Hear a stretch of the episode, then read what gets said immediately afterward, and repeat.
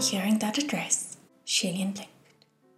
It was only then that he realized that the youth's voice was a little familiar, and he had heard it a few times before. The next moment, his eyes moved downward to look at that youth's wrist.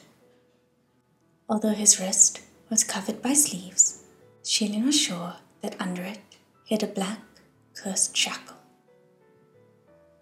Pei Ming also rose to his feet to double-check that black-clad youth's identity. His Highness Yin Yu?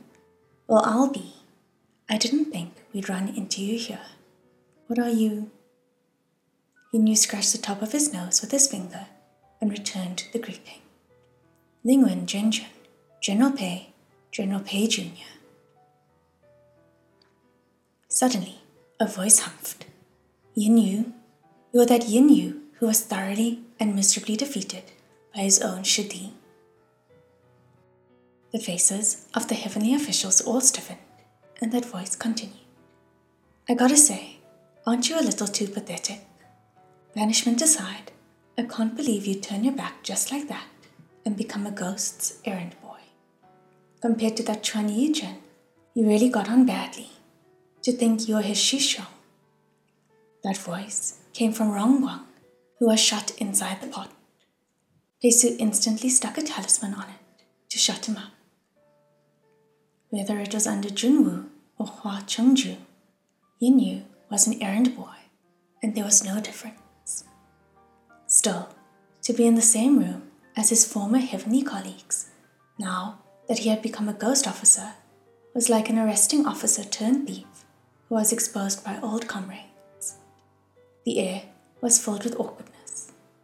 No one knew what to say, so Yin Yu could only turn around silently and continue digging the hole with the Earth Master shovel.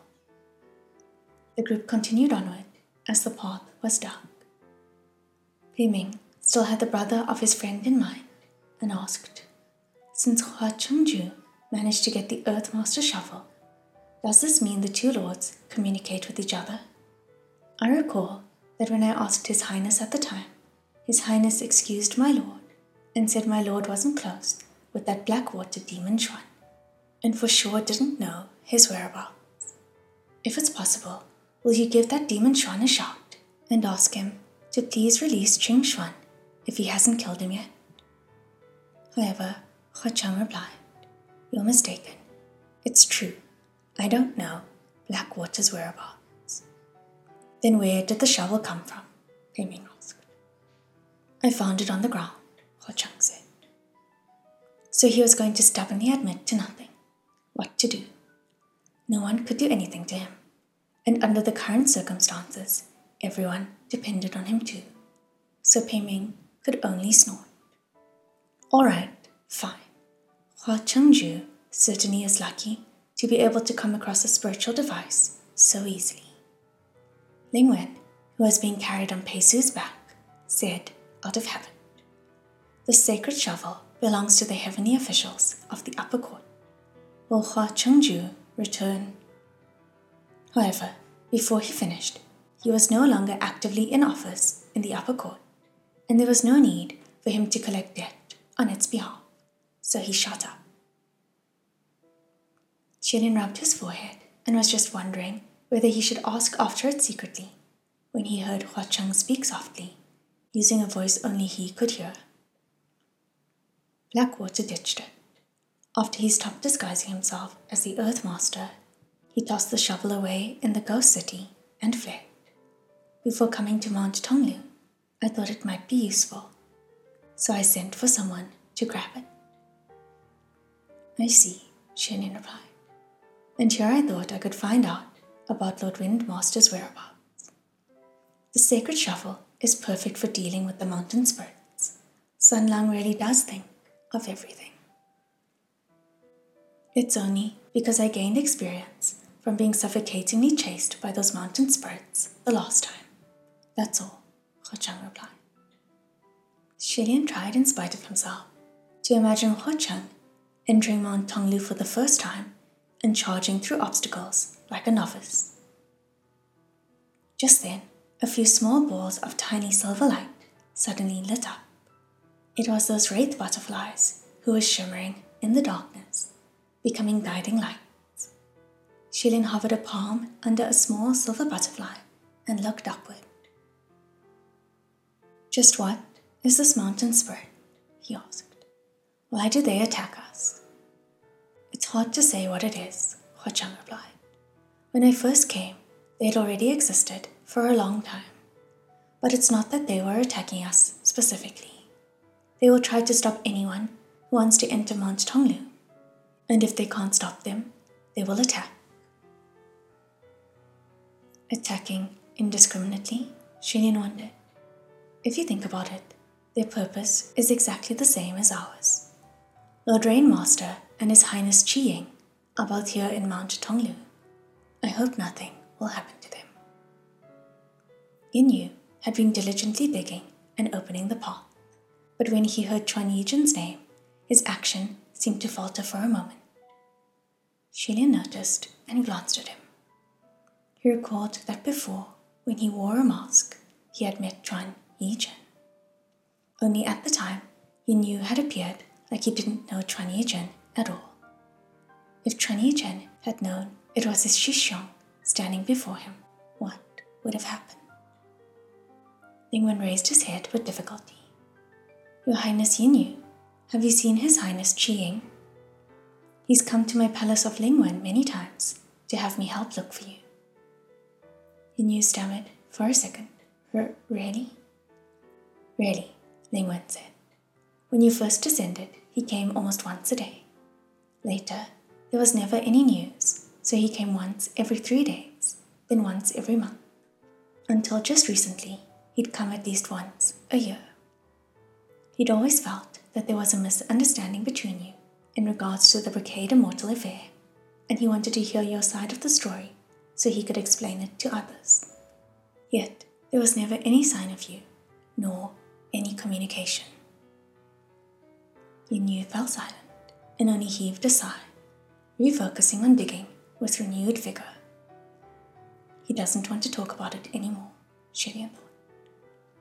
Ling Wen was also a perceptive individual and could tell this too, so he didn't say anything more, leaving Yin Yu to concentrate on opening the path. An unknown amount of time had passed before Yin Yu spoke up. "Chengju, Your Highness, we've already dug about 30 miles. Do we continue?" The Earth Master shovel worked its magic like the winds and progressed through the ground as if it was cutting tofu, leaving not a single mound of shredded earth behind. Since the group of them ran like they were fleeing, they moved faster than when they were above ground, and in the blink of an eye, they had actually run for 30 miles.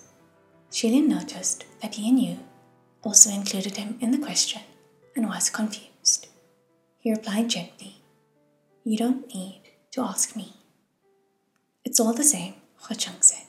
"What does Gogo think?" Xie Lian gave it a thought. "Since we're almost out of the valley, by the time the mountain spirits came crashing in, 30 miles should be far enough. Air underground isn't sufficient. If we keep going down here, we might get dizzy, so let's start digging upward." Yin Yu acknowledged, "Yes, sir."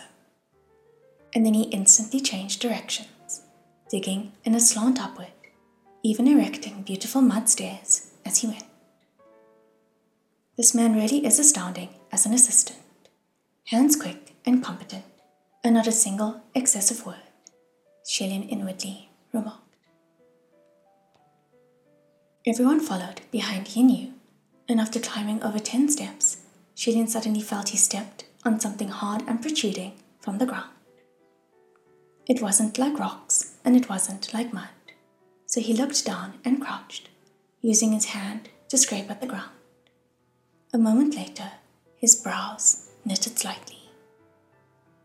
Hua Cheng noticed and exclaimed, "Gogo, don't touch." However, it was too late. When Xie Lian stood up again, he already had dangling in each of his hands a skull. "Everyone, a question. Have we dug into a mass grave?" Pei Ming also pulled out a femur, sighing. "Probably. Look at the structure of this bone. It must have belonged to an exquisitely beautiful woman with long, slender legs. To have her bones buried here, what a real shame. Very unfortunate indeed, Hua Cheng said. The legs are long, that's for sure, but that's the bone of a man. Once Pei Ming heard it didn't belong to a woman, he lost interest and tossed that femur away. Hua Cheng added, to say more accurately, it's the bones of a man who was deformed after turning into a ghost, so there must be corpse poison on it. Pei Ming opened his palms, and sure enough, areas where his hands had touched the bone now oozed green corpse aura. Can you manage to keep your hands to yourself? Can you? Ling Wen berated. Corpse poison won't do any harm. Jen Errol is a heavenly official. It'll be fine after a while, He Xuan said. Truthfully, that femur wasn't just slender, it was also rather sturdy. It was robust and light when swung, so Pei Ming picked it back up, wrapping the end tip with a cloth to hold it, looking like he planned on using it as a weapon. Your Highness, how come you're fine holding those two heads? He asked. Xie Lian gently put down the two skulls and showed his hands to the others. It turns out his palms were also radiating green, but that green was rapidly fading. Xie Lian explained. Truth be told, I've been poisoned by corpses many times, at least 800 times, if not 1,000, so I'm quite immune to it now. This level of poison is still manageable. Hearing this explanation, everyone thought it was silly for some reason and wanted to laugh. Hua Cheng, however, didn't seem to be very happy. He walked over, then stepped on the skulls and crushed them into pieces. Xie Lian was at ease at first, but after he heard that violent, furiously brutal sound of bones being crushed, he intuitively sensed Hua Cheng's upset. He wanted to ask what was going on, but somehow felt he himself seemed to be the cause of this upset. While he was stunned, he didn't dare to pry further. A moment later, Hua Cheng demanded, his voice flat. What's taking so long? The distance from the tunnel to the surface of the ground should be no more than 6 meters. Even if the distance might be slightly longer since they were digging at a slant, it still shouldn't have taken this long. Yin Yu was also baffled. I'm confused too. Wait, it's done. It's been dug through. Right after Hua Cheng's query, the Earthmaster's shovel dug through to the surface, and Yin Yu cleared a large hole, leaping out first. Where out? He asked. The others climbed out. However, the moment their feet stepped onto the surface of the ground, they were all puzzled.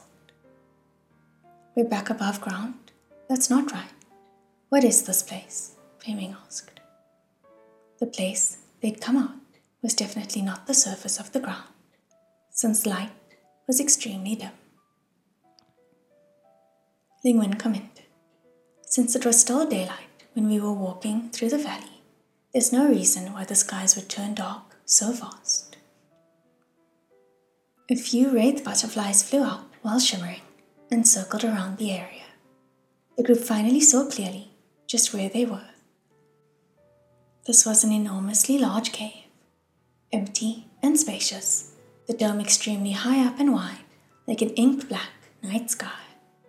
All around were innumerable small caves, and each cave led in different directions.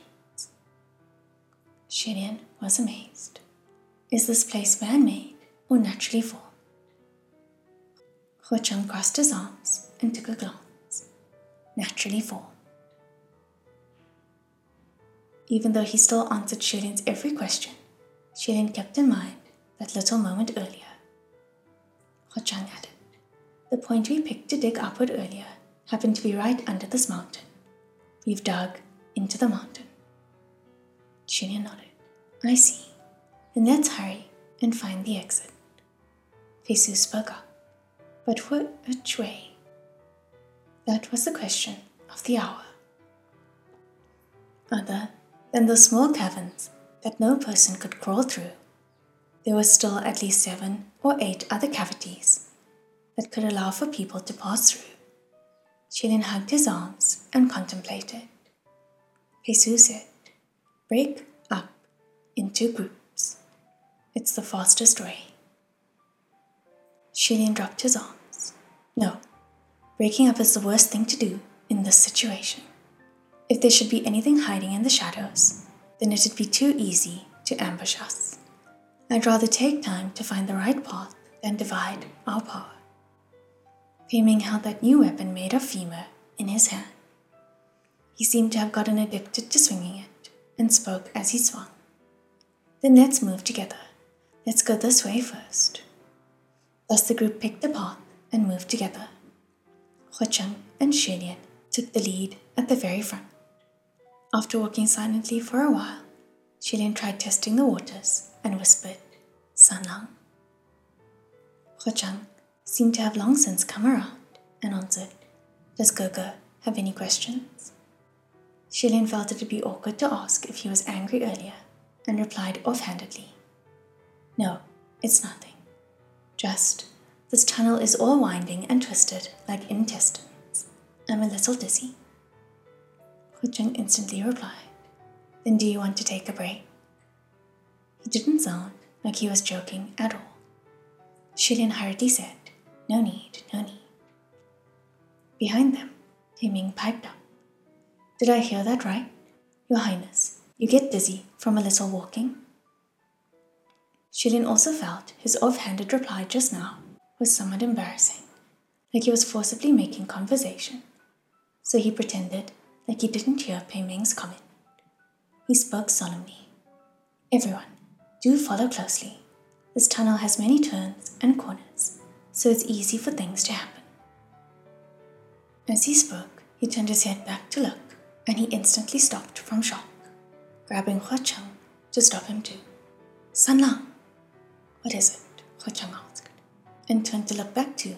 Then he also frowned. There was no one behind them. Right before he spoke, Pei Ming was still not far behind them, teasing. Yet now, in that dark cave, it was empty except for the two of them. Hua Cheng immediately gripped Xie Lian's shoulder, his voice dark. "Gogo, stay close to me. Don't run off anyway." Xie Lian also held his breath, tense and alert. "Is there something hiding in this mountain?" "No," Hua Cheng said. "But it's precisely because there's nothing that is worrisome." Because this meant that there was something that could come closer under their radar and kidnap everyone away.